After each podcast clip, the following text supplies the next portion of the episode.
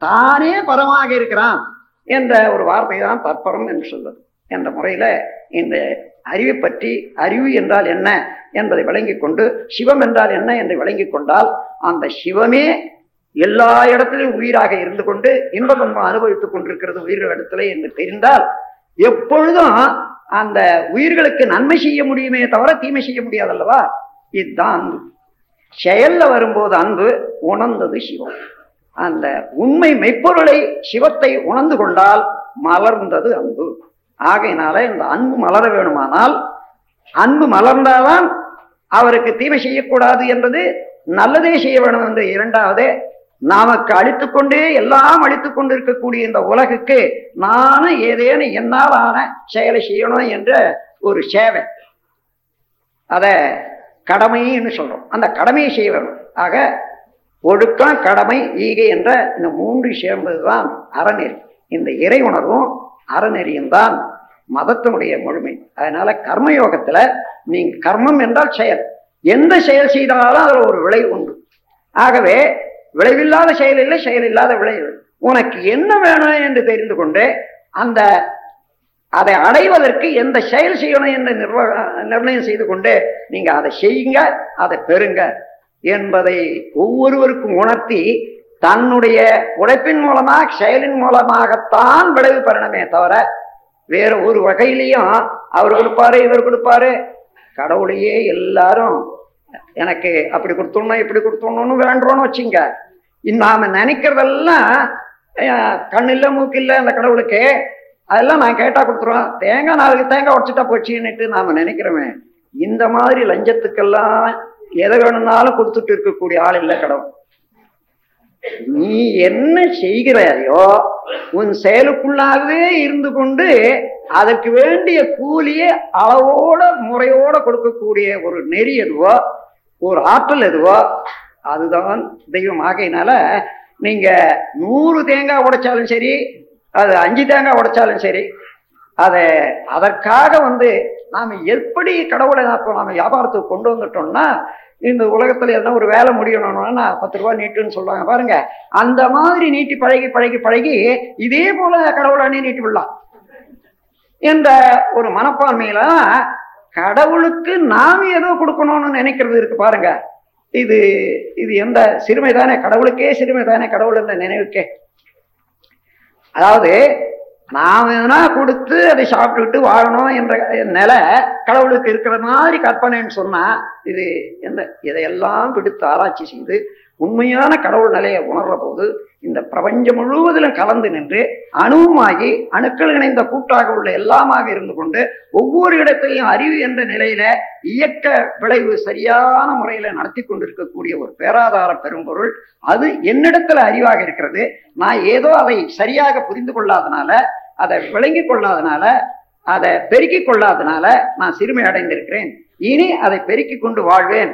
நான் எந்த செயல் செய்தாலும் அந்த செயலுக்குரிய விளைவு தான் எனக்கு கிடைக்கும் என்பதை உணர்ந்து கொண்டு நல்ல செயலையே செய்யற போது என்ன ஆகிறது? அறமாக மாறுகிறது. எந்த செயலையும் விளைவாக வருவன் அவனே என்ற போது இறை உணர்வாக மாறிவிடுகிறது.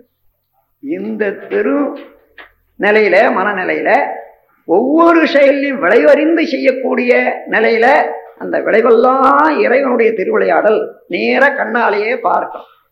அவன் அது- அந்த அசலாக உள்ள இறைநிலைய சுத்த வெளிய கண்ணால பார்க்க முடியாது.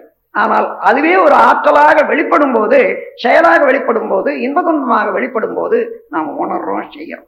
ஆகவே செயலின் மூலமாக இறையை உணர்வதும் அந்த செயலின் மூலமாகவே அற உணர்வை போற்றுவதும் மக்களுக்கு இன்பமான முறையில வாழச் செய்வதும் ஆகிய இதைத்தான் கர்மயோகம் கர்மத்தின் மூலமாக இறைநிலையோடு ஒன்றி நிற்றல் என்பதுதான் கர்மயோகம் என்று சொல்லி வச்சிருக்கேன்.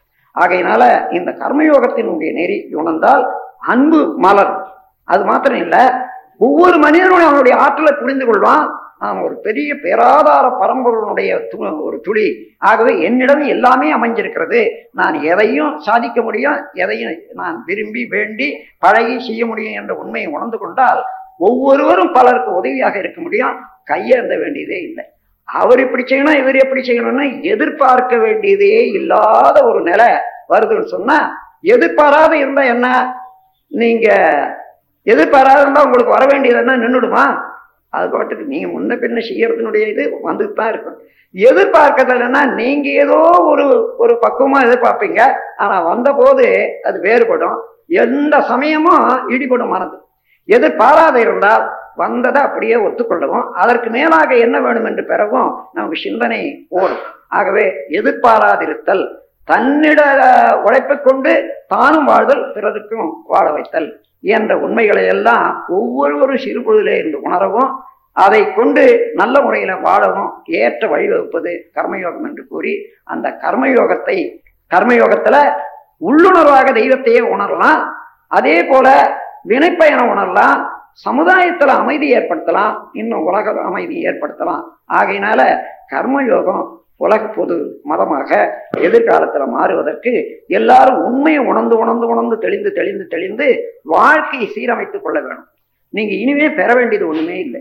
இன்னைக்கு இருக்கக்கூடியது நமக்கு மிச்சமாக இருக்கிறது ஒவ்வொருவருக்கும் மிச்சமா இருக்குது. அது திரும்பி பார்க்காதனால இன்னும் அது வேணும். அது அவர் வச்சுக்கிறார். அந்த மாதிரி கொடையில பூ போட்டது வேணும். அந்த மாதிரி எண்ணக்கூடிய அளவுக்கு அவரை பார்த்து அங்க பார்த்து அங்க பார்த்து அது வேணும் அது இங்க இருக்கிறதே இவ்வளவு இருக்கிறதே இதை நான் எப்படி அனுபவிப்பது எப்படி சேர்த்து வைப்பது என்ன செய்யணும் என்றதை திரும்பி பார்த்தா நமக்கு மிச்சமா இருக்கிறது தெரியும். ஆகவே அந்த முறையில நமக்கு உள்ளதை உணர்ந்து அதற்கு மேலாக அதை பெருக்கிக் கொண்டே வாழ்வை வளப்படுத்திக் கொள்ளும் போது ஒவ்வொருவரும் பெரிய செல்வந்தர்களாக மாற முடியும். செல்வந்தர்களாகவே உள்ளுணர்வாக இருக்க முடியும்.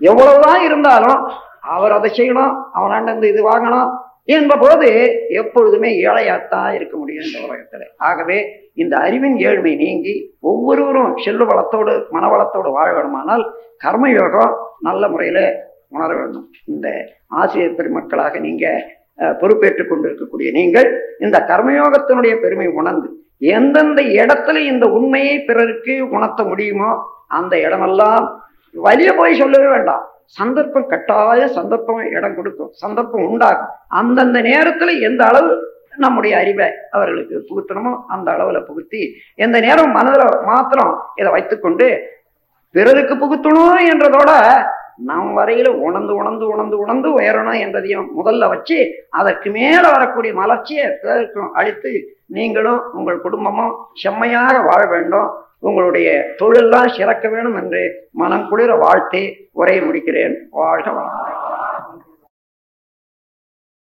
நம் கடமை அறவாழ்வின் நாட்டத்தே.